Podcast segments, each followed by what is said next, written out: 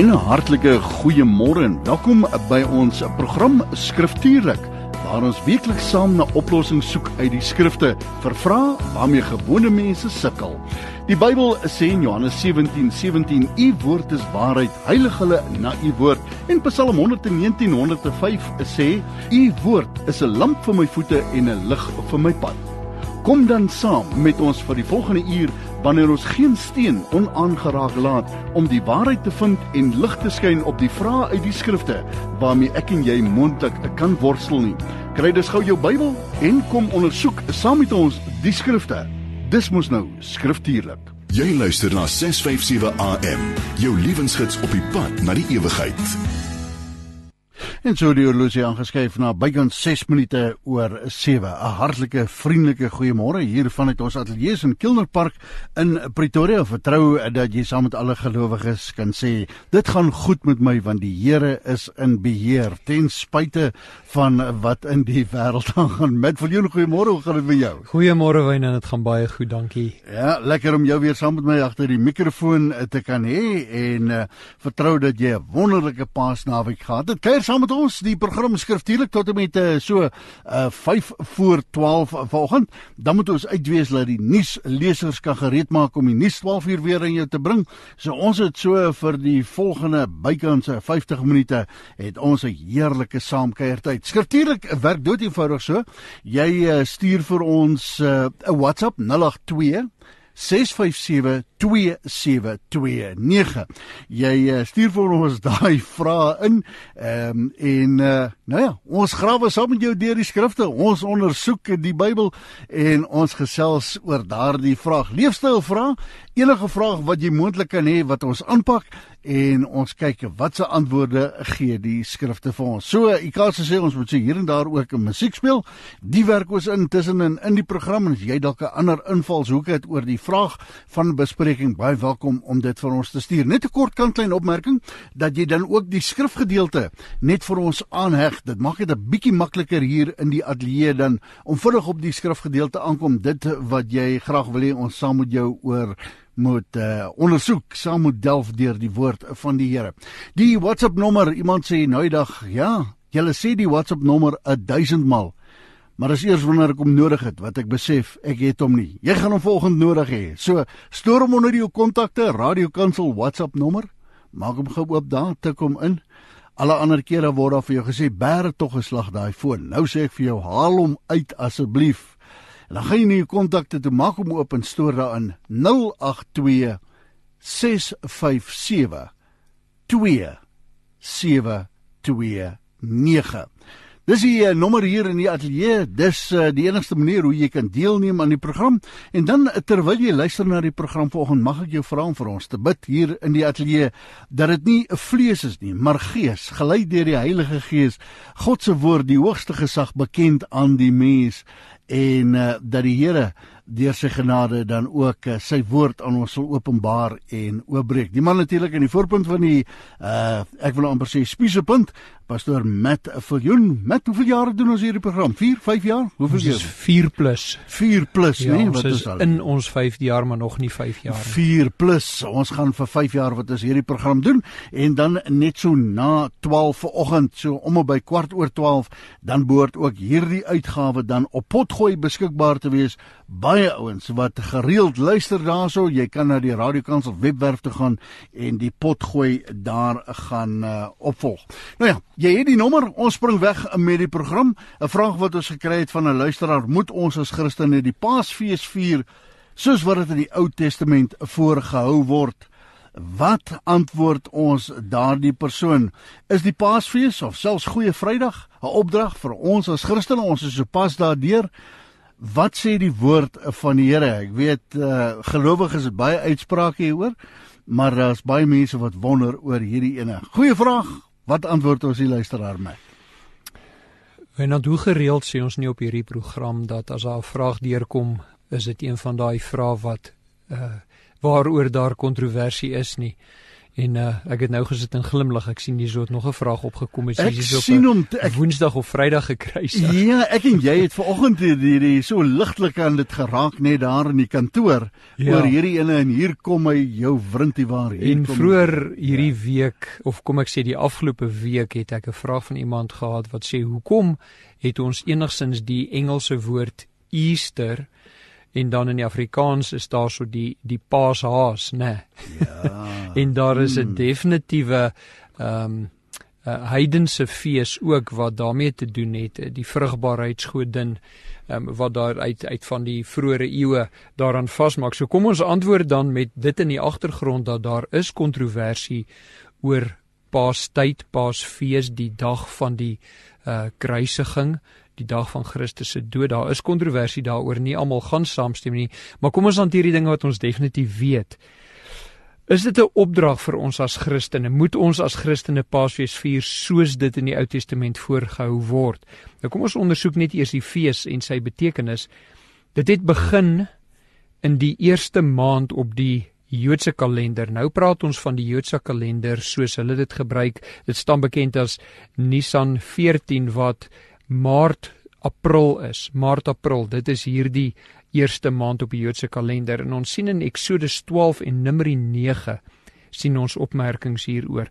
Eksodus 12 vers 27 is God besig om deur Moses met die volk te praat en dan sê dan moet julle sê dit is 'n paasoffer aan die Here wat by die huise van die kinders van Israel in Egipte verbygegaan het toe die Here die Egiptenaars getref het maar ons huise gered het en toe die volk in aanbidding neergebuig. So hierso sien ons dat daar inligting is oor hierdie geleentheid waar die Here die Israeliete gespaar het toe hy die Egiptenaars gestraf het. En dan in Numeri 9, die eerste 3 verse van die hoofstuk. En die Here het met Moses gespreek in die woestyn Sinaï in die tweede jaar nadat hulle uit Egipteland uitgetrek het in die eerste maand en gesê dat die kinders van Israel die Pasga, dis die Paasfees, op die bepaalde tyd moet hou. Nou daai bepaalde tyd is al vir hulle gegee vroeër, né? Vers 3: Op die 14de dag in hierdie eerste maand, teen die aand, moet julle dit op die bepaalde tyd hou volgens al sy insettinge en al sy verordeninge moet julle dit hou. So wat ons kan sien hier, dit herinner ons aan God se werk van verlossing vanuit Egipte vir die nasie Israel. Nou kan 'n paar ouens sê ja, maar dis vir Israel. Dis met die uittrek uit Egipte uit. Is daar enigstens 'n toepassing dan daarvan in die Nuwe Testament? Wat sê die woord van die Here daaroor? In daai laaste week wat Jesus op aarde was met sy eerste koms, met sy bediening hier, was daar 'n definitiewe nou as ons sê Nuwe Testament, dan praat ons van die boeke wat in die Nuwe Testament voorkom, Ja, ja. alhoewel die eerste 4 evangelies vir ons die tyd voor Christus se kruisiging in detail bespreek en dan sy kruisiging. So ons praat nog van die tyd wat onder die Ou Testament Eintlik nee, want Jesus het nie 'n Nuwe Testament in sy hand gehad. Hy het nog nie hy het verseker nie 'n Nuwe Testament nie. Dis nog onder die Ou Testament omstandighede Ja ja. voor die dood en opstanding van Christus. Nou dit was tydens hierdie fees dat Christus geoffer is vir ons sondes, hierdie tyd van die Paasfees. Nou Christus het aan 'n paar vereistes voldoen om vir ons geoffer te kan word. Ons gaan net so bietjie weier met die bespreking. Daar's 3 vereistes. Nommer 1 is hy het 'n perfekte lewe gelei, soos ons sien in die Ou Testament, hulle moes 'n paaslamslag 'n wat onbesmet lam. was, 'n Ja, ja. perfekte lam. Ja ja. In 1 Korintiërs 5 vers 7 word hierdie opmerking gemaak want ook ons paaslam is vir ons geslag, naamlik Christus. So dit is dis 'n perfekte lewe wat geneem moes word. Dan 'n tweede punt, 'n tweede vereiste en dit is dat dit onbesmette bloed was wat verspil moes word. Waar ons nou net gekyk na 1 Korintiërs 5:7 is hierdie tweede punt sien ons in 1 Petrus 1 vers 19 dat daar staan maar deur die kosbare bloed van Christus. Dit is onbesmette bloed. Wat ons dan by die derde punt bring, die offerdier wat geen gebrek gehad het nie in Eksodus 12 vers 5 word dit duidelik uiteengesit. Die offerdier moet geen gebrek hê nie in 1 Petrus 1 vers 19 die tweede gedeelte bevestig 'n lam sonder gebrek en vlekkeloos. So ek gaan die hele vers lees, maar deur die kosbare bloed van Christus 'n lam sonder gebrek en vlekkeloos. So ons sien met die paaslam dit moet 'n perfekte lam gewees het, onbesmet en 'n offerdier wat geen gebrek het nie. Ja, en selfs in sy dood nê, nee, ook uh, gebrekloos hoe die hoe God verhoed het dat sy bene gebreek word uh, op die kruis soos wat die gewoonte was van die Romeine om uh, om die ouens vinniger te laat sterwe, nê. Nee. Ehm um, Okay, so jy die woord vlekkeloos gebruik. Wat maak Christus dan vlekkeloos? Christus se vlekkeloosheid word na verwys in Hebreërs uh in die 4de hoofstuk vers 15 waar daar van Christus gepraat word en daar staan een wat in alle opsigte versoek is net soos ons maar sonder sonde. Hier sien ons dat ons 'n vlekkelose, perfekte, onbesmette um offerlam het wat geen gebrek het nie in Hebreërs 4 vers 15 bevestig dit en dit is op hierdie basis alleen dat God sondaars kan regverdig soos Israel vrygespreek is deur die bloed van die vlekkelose lam aan hulle kusyne daardie aand van die 10de plaag. So word sondaars in die Nuwe Testament konteks vrygemaak deur Christus wat geoffer is in ons plek. So daardie versoenende lam Christus was sonder gebrek hy was geslag en sy bloed het gevloei. En dan soos die bloed van die lammetjie op die deurkusyne vir Israel toegelaat het dat die doodsengel van God tydens daardie eerste Paasfees verby daardie huise kon beweeg. Net so kan diegene wat deur die bloed van Jesus Christus bedek is, wanneer hulle tot geloof kom, beleef dat God se oordeel wat aan die kom is, wynand daar ja. ons ons sien oordeel op hierdie aarde. Ek en jy het vanoggend ook daaroor gepraat. Ehm ja, ja. um, God doen twee dinge. Hy red en hy oordeel. En waar daar nie die aktiewe werk van redding aan die gang is nie en daar konsternasie op hierdie aarde is, is dit 'n aanduiding van die oordeel wat God bring. Maar onder daardie omstandighede kan mense tot redding kom. So die wat in Christus is, spring God se finale oordeel, spring hulle vry. Alraai. Nou van al die van ekskuus wy natuurlik. Nee nee, ek wil gevra het nou juist van al die feeste dan wat in die Bybel dan van melding gemaak word, waar vind ons die Paasfees is is dit is, wat belangrikheid dan betref? Ja, vir ons as Christene is die belangrikheid van die Paasfees is daarin dat dit ook die fees was, daai fees wat Jesus die laaste fees wat hy saam met sy disippels gehou het. Okay. Dit was tydens daardie fees wat die eerste nagmaal ingestel is. En daarvan lees ons in die evangelies en ook in Korintiërs in 1 Korintiërs 11. Um in Matteus 26 is daarvan vers 17 af lees ons hoe die nagmaal ingestel is waar Jesus homself tydens die Paasfees as die finale paaslam voorgestel het in die in daai twee elemente wat ons laasweek oor gepraat het. Wynand onthou ons het laasweek daai vraag gehad oor nagmaal en um, die twee elemente van die nagmaal is die brood en die wyn. En dit is wat Jesus ge daar gebruik het in die bokkamer tydens hierdie laaste Paasfees. En ons kan dan sien dat die nagmaal 'n nuwe herdenking van verlossing is wat die plek van die Paasfees inneem. Nou op hierdie oomblik um, is daar mense wat nie van hierdie op uit, opmerking hou nie. Ons ja. het laasweek het ons 'n boodskap ontvang direk na ons bespreking oor die nagmaal van iemand wat ontsteld was oor van die dinge wat ons Ek gesê en gelees ja, ja. het oor die nagmaal. So die uh die die nagmaal is die nuwe herdenking van verlossing. En ons sien dit. Ek gaan net twee skrifgedeeltetjies lees. Ehm um, ek het nou verwys na Matteus 26 vers 17, maar ek gaan die Lukas gedeelte lees. Lukas 22 vers 20 waar daar staan net so neem Jesus dan ook die beker na die maaltyd. Daar was verskeie bekers en hierdie is die derde beker, die beker na die maaltyd.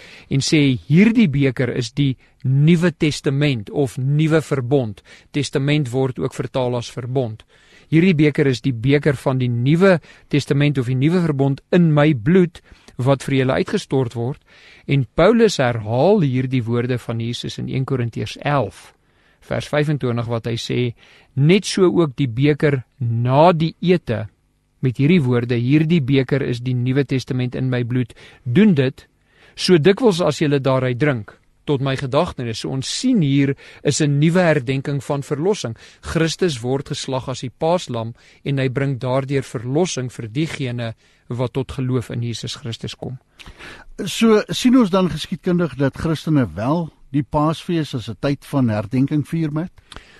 Wanneer die die vraag wat jy nou vra, um, aanvaar ek is gebou daarop dat daar's nie 'n instruksie in die Bybel vir Paasfees nie, maar vir 'n Nuwe Testament Ja. nee nee nee, nee maar 'n vervanging van die Paasfees met nagmaal en daar is instruksie oor die nagmaal. Alright. So wanneer jy die vraag vra of ons geskiedkundig sien dat Christene Paasfees as 'n herdenkingsfees vier, um, dan moet ons verstaan dat die Nuwe Testament instruksie is vir nagmaal, maar daar is wel 'n kom ons sê 'n Pasga of 'n Paasfees tradisie.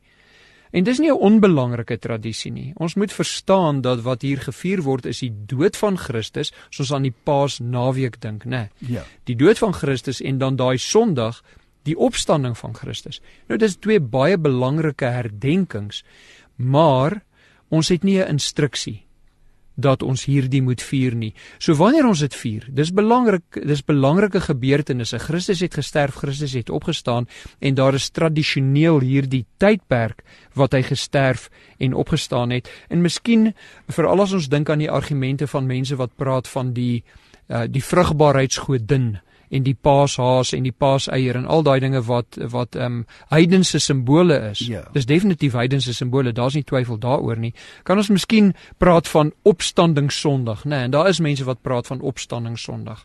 Ehm um, wat dan gevier kan word die Vrydag as 'n gemeente die Vrydag as 'n as 'n 'n heilige dag of 'n aparte dag wil vier uiteraard is dit 'n vrye keuse. Sondag is Sondag, dit is wanneer ons bymekaar kom, die eerste dag van die week, is wanneer Christene reeds in die tyd van die Nuwe Testament um, bymekaar gekom het. Die Vrydag is nie instruksie nie, die Sondag is wel 'n instruksie met die met die byeenkoms daarso van gelowiges.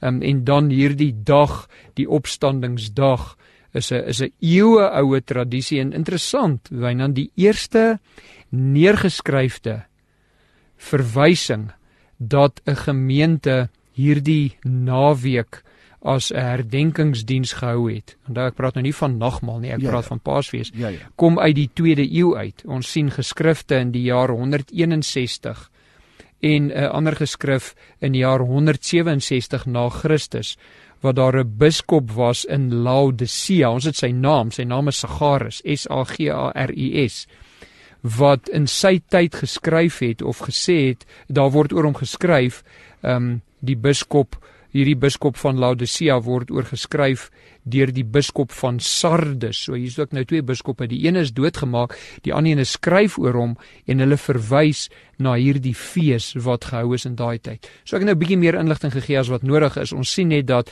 in die jare 161 en 167 is daar verwysings na 'n fees wat deur gemeentes gehou word en dit is Paasfees. Alright, Matt, vat dit gou vir ons dan saam. Na aanleiding dan van die vraag en ek dink ons moet hom weer op die tafel sit vir ouens wat laat ingeskakel het. Ehm um, is die Paasfees Goeie Vrydag 'n opdrag vir ons as Christene? Moet ons as Christene dan hierdie Paasfees vier soos wat in die Ou Testament voorgehou word? Vat dit gou vir ons saam. Daar is 'n definitiewe verskil tussen die Ou Testament Joodse Paasfees wat 'n herdenking was van God se vrymaking van die nasie Israel vanuit Egipte. Dit was die herdenkingsfees.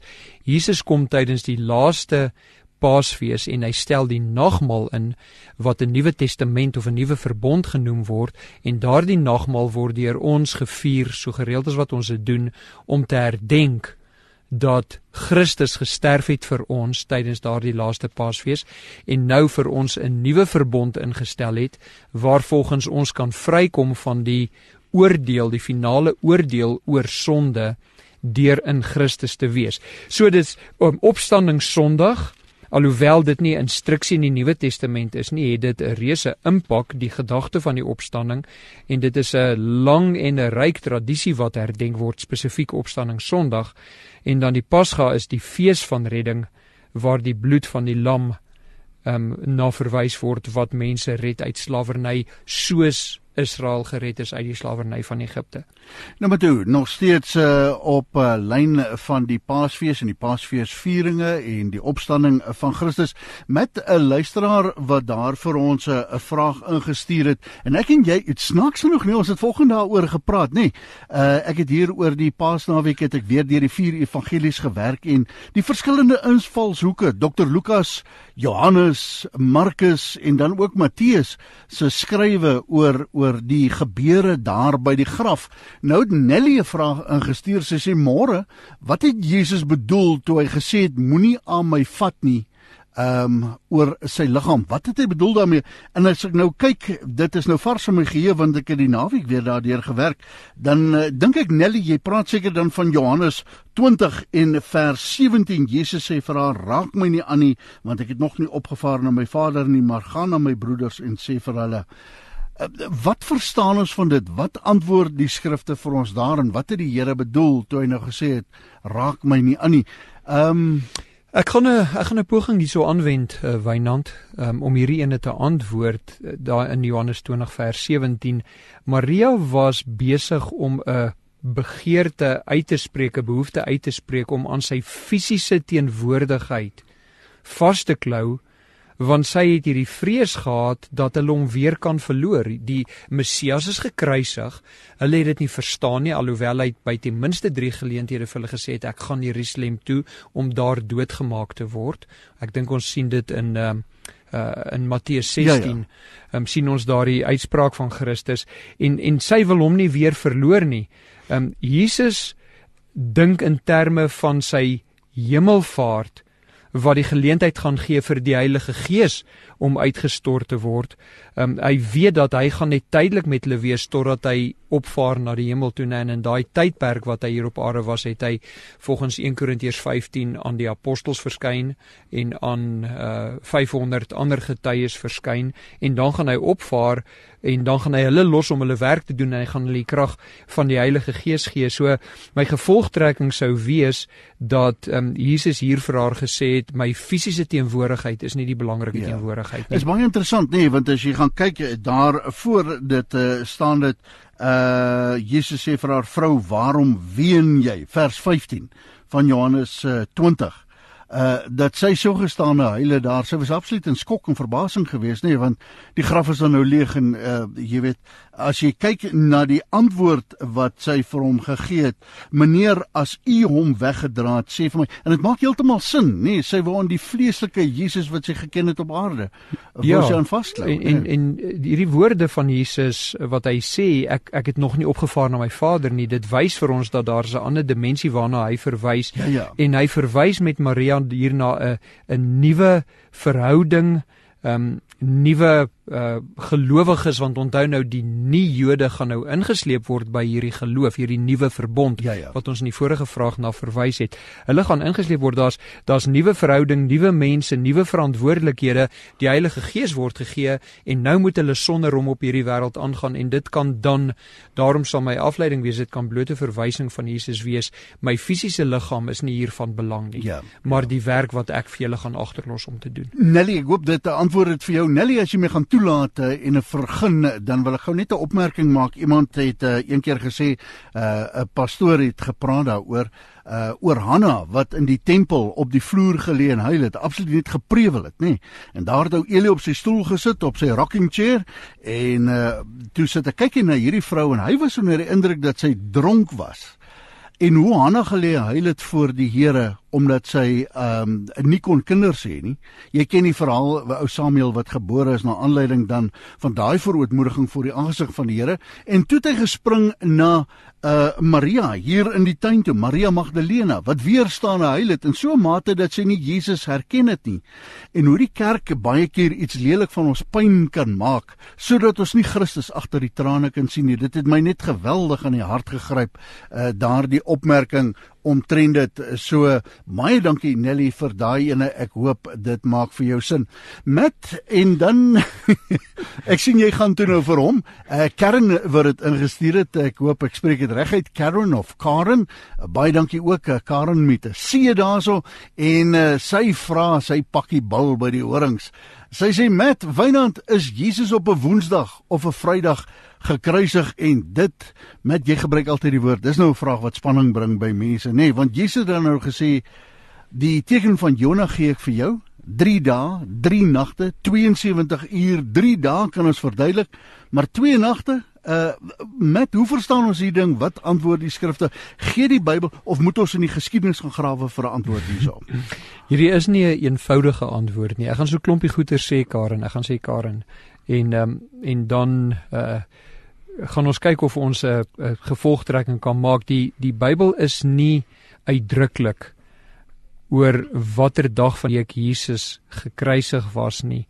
Die twee mees algemene standpunte is die Vrydag, soos ons het Goeie Vrydag, né?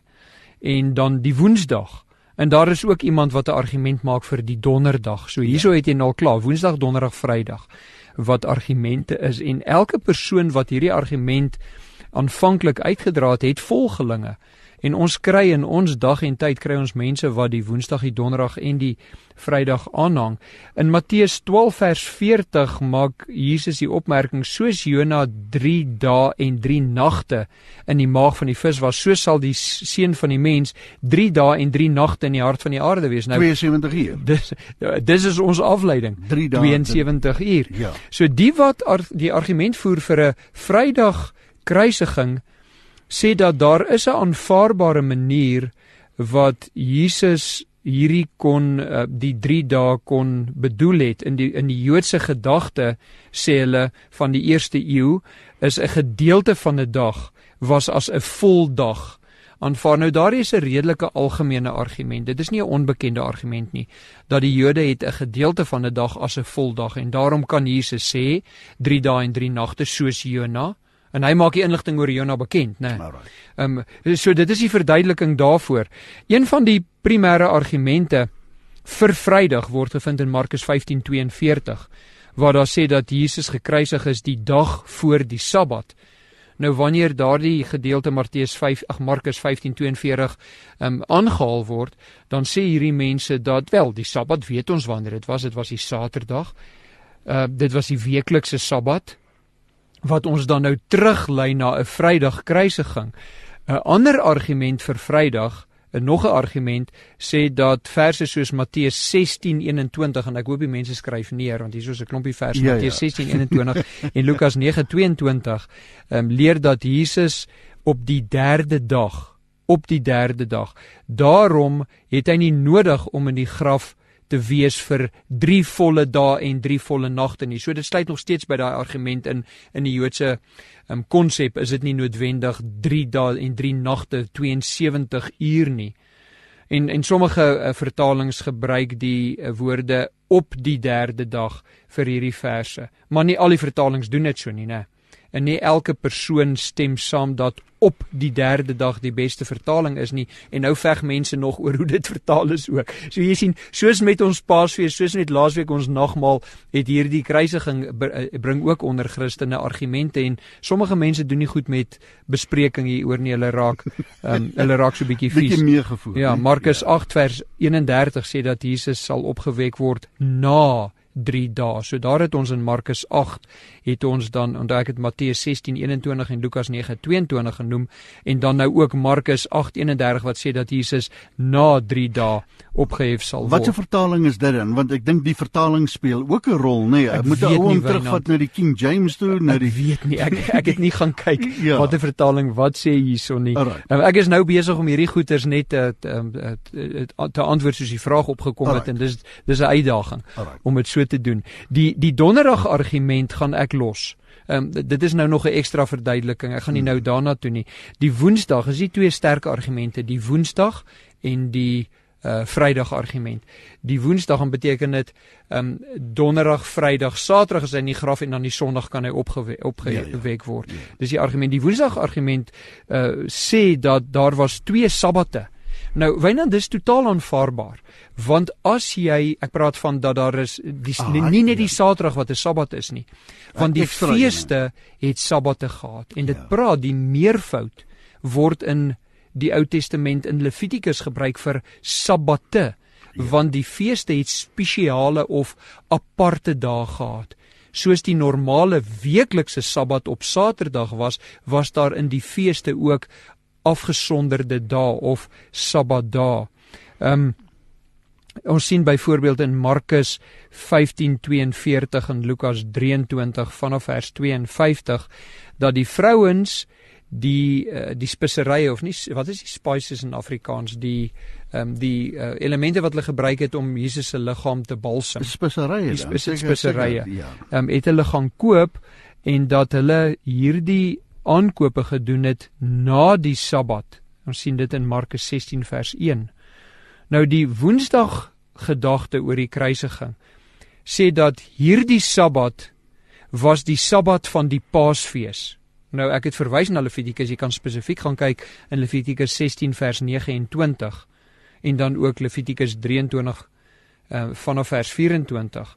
Dit was 'n uh, 'n heilige dag en nie noodwendig die sewende dag van die week um, wat die Sabbat was nie.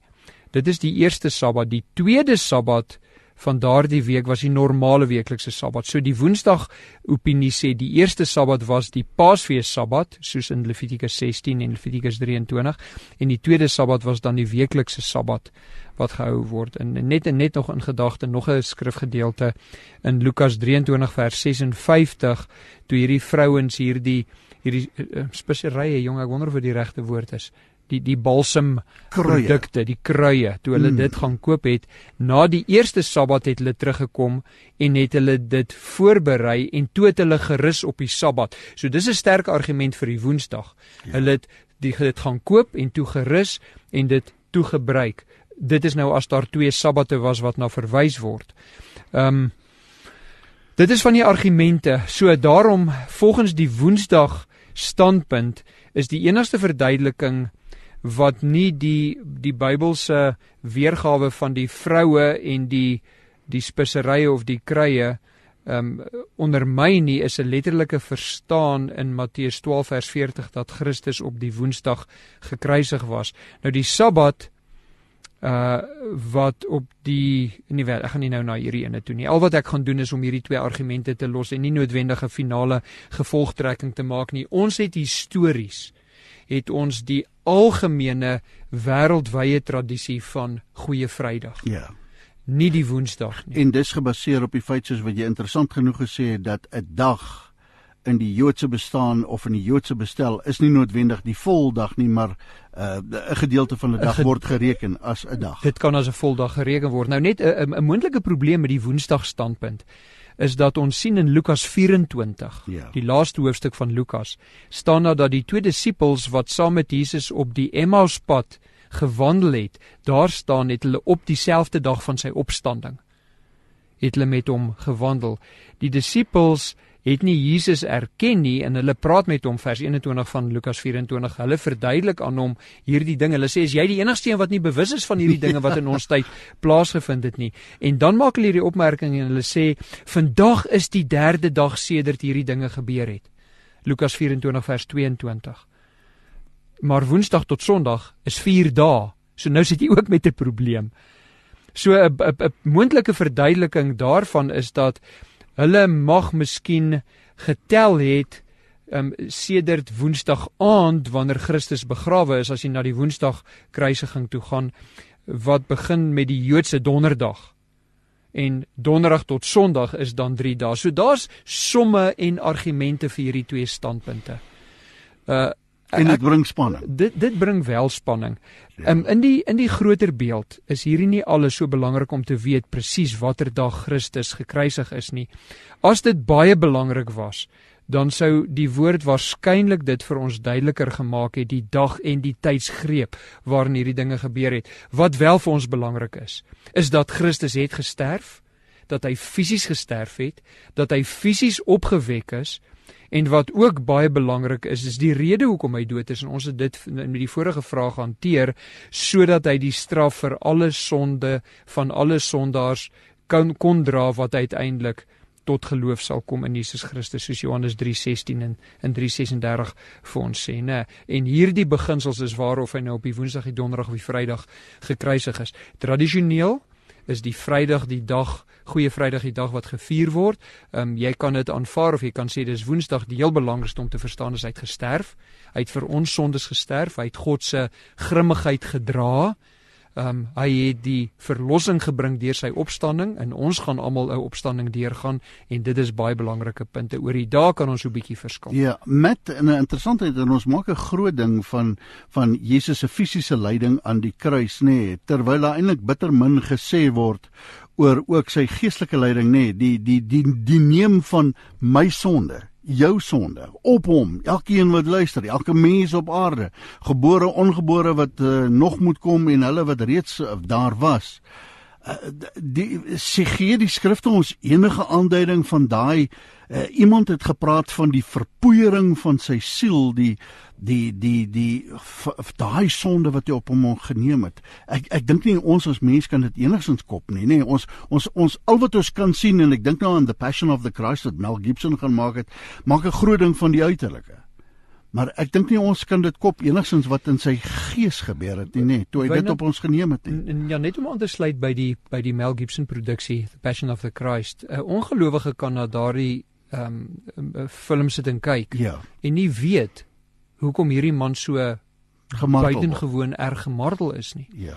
Die boodskap wat moet deurkom en dit kom nie in daardie produksie duidelik deur nie is dat hy het gesterf sodat ons lewe kan ken en hy moes deur die Vader verlaat word en daardie woorde van hom my God my God waarom het u my verlaat is die enigste keer in die hele Nuwe Testament waar Christus nie na God as Vader verwys nie. Soos iemand gesê het um, onlangs dis die eerste en die laaste keer wat hy na na sy Vader as God verwys. Ja. Um, en en uitroep my God, my God en nie praat na my Vader nie. Johannes is vol van opmerkings oor Christus wat na sy Vader verwys behalwe daardie enkele keer. So hy moes die volledige straf van alle sondes van alle tye op homself dra sodat ons vergifnis kan kry. Dis die fokus. 'n Paar gedagtes voordat ons aanbeweeg. Ek weet die tyd is teen ons. As ons praat van alle sondes, dan praat ons van alle sondes. Ek dink altyd aan hierdie hierdie man in Kreursdorp wat my kom sien het en wat gesê het ons was so goddeloos. Ons het vir mekaar gesê nie eens 'n God kan ons red nie.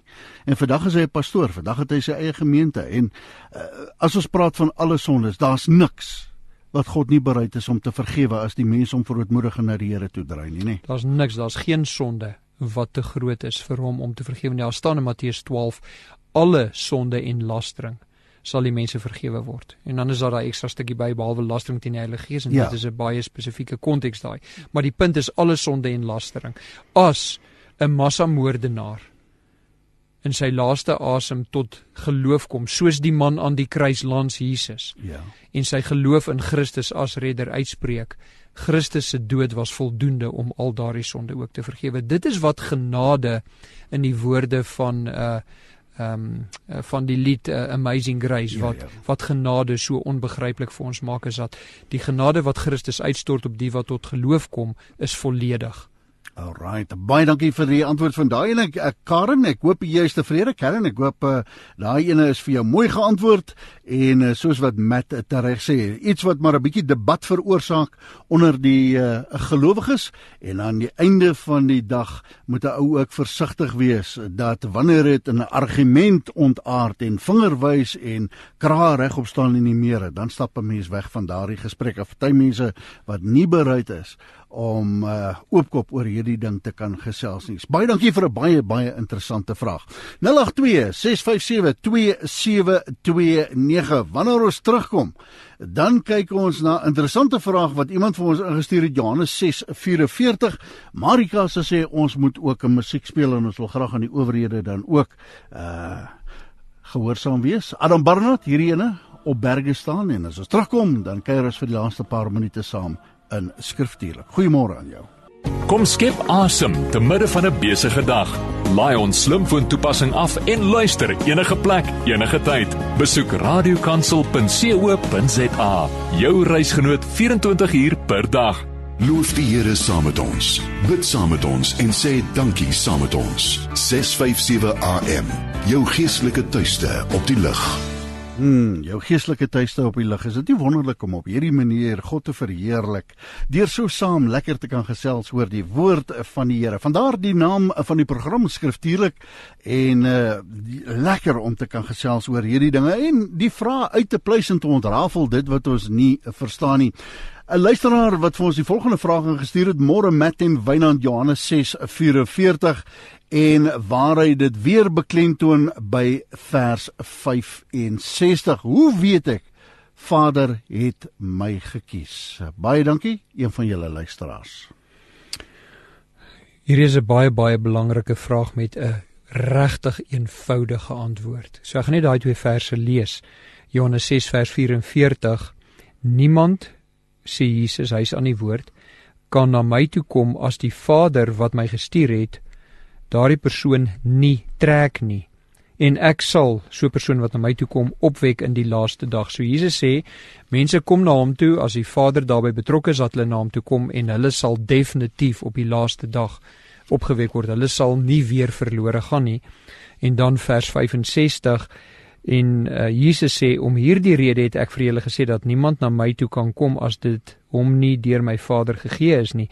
Nou hoekom maak hy daai opmerking 65? Kyk gou wat gebeur in vers 64 van Johannes 6.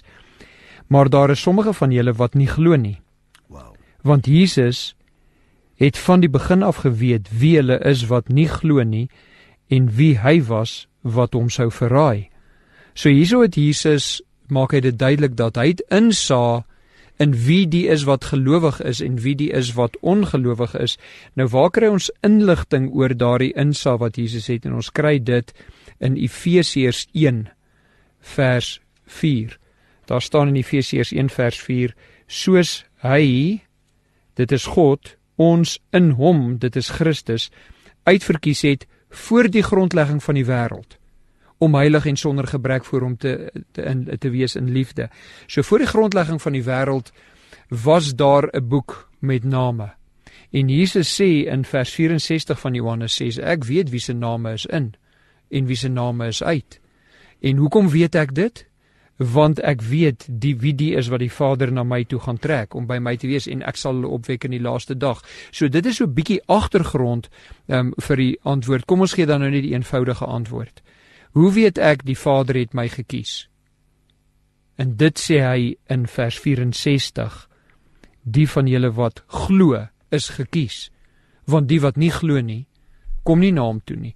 Nou ons kan Jesus se woorde in 'n ander evangelie aan die begin, die tweede evangelie Markus of die tweede ene wat in ons Bybel is, in Markus 1 vers 15 sê Jesus baie twee baie belangrike goetertjies wat hy sê. Markus 1 vers 15 daar staan Die tyd is vervul en die koninkryk van God het naby gekom. Dis Jesus wat aan die woord is en hy sê: "Bekeer julle en glo die evangelie."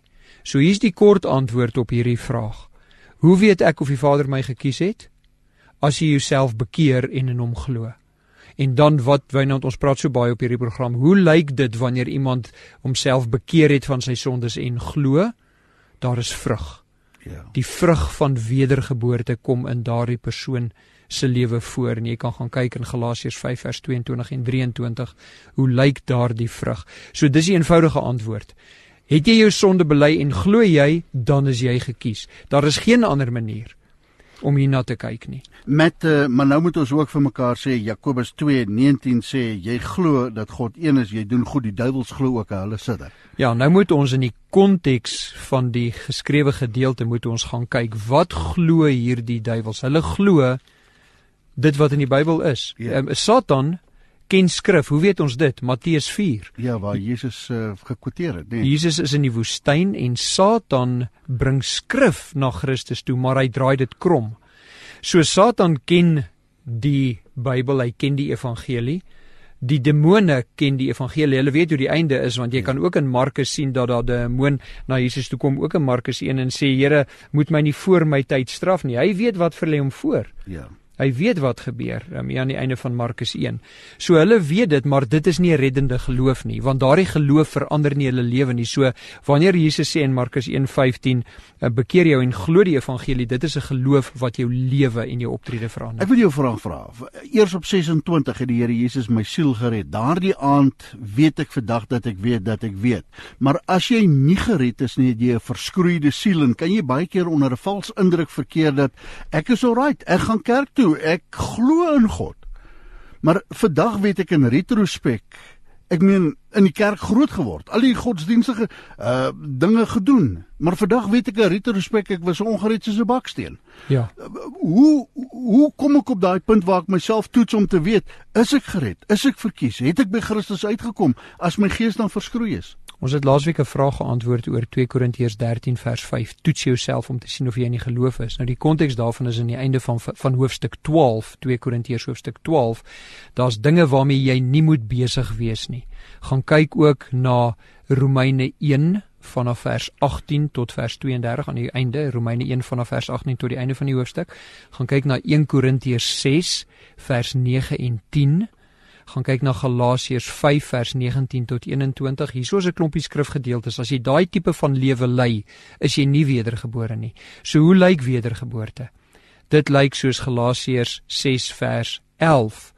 Jy het jouself laat skoon was deur die bloed van die lam. Jy is gereinig en geheilig deur die Heilige Gees en dan deur die werk wat die Heilige Gees in jou doen. So jou vrug lyk anders. En dan hier's 'n belangrike ene. Die eerste gebod volgens Matteus 22 hier by vers 36, 37, 38 rond is om die Here jou God lief te hê met alles in jou en die tweede gebod wat daarin gelyk is jou naaste soos jouself En hoe lyk hierdie naaste? Dit is die persoon langs jou wie dit ook al is. Hoe moet jy hom lief hê? Wel soos jy jou vyand liefhet Matteus 5:44. Uh jy bid vir hulle, jy doen goed aan hulle en jy seën hulle so jou verhouding met ander mense, die tweede gebod. En dan jou vrug wat jy uitleef, Dit is alles 'n aanduiding van wedergeboorte, 'n lewe wat vrot is, soos byvoorbeeld Galasiërs 5 vers 19 tot 21 en 1 Korintiërs 6 vers 9 en 10. Dit is 'n lewe waar daar nie regenerasie plaasvind dit nie. Dan op grond van die werke en op grond Romeine 8 van die gees van God wat met jou gees getuig dat jy 'n kind van God is. Dis intern daardie getuienis van die gees. Die ander, die werke is ekstern. Daardie dinge saamgegooi en die feit dat jy jou sonde bely en glo in Jesus Christus, dit is alles tekens van regenerasie van wedergeboorte. So sê die woord van die Here. Tyd geword om te groet. Volgende week, sou die Here wil, is ons terug met nuwe vrae wat jy vra. Baie dankie dat jy vanoggend geluister het na my en Matt. En onthou, Handelinge 17:11 sê gaan ondersoek nou die skrifte jouself om te kyk of hierdie dinge so is. Tot 'n volgende keer. Liefde groete en Shalom.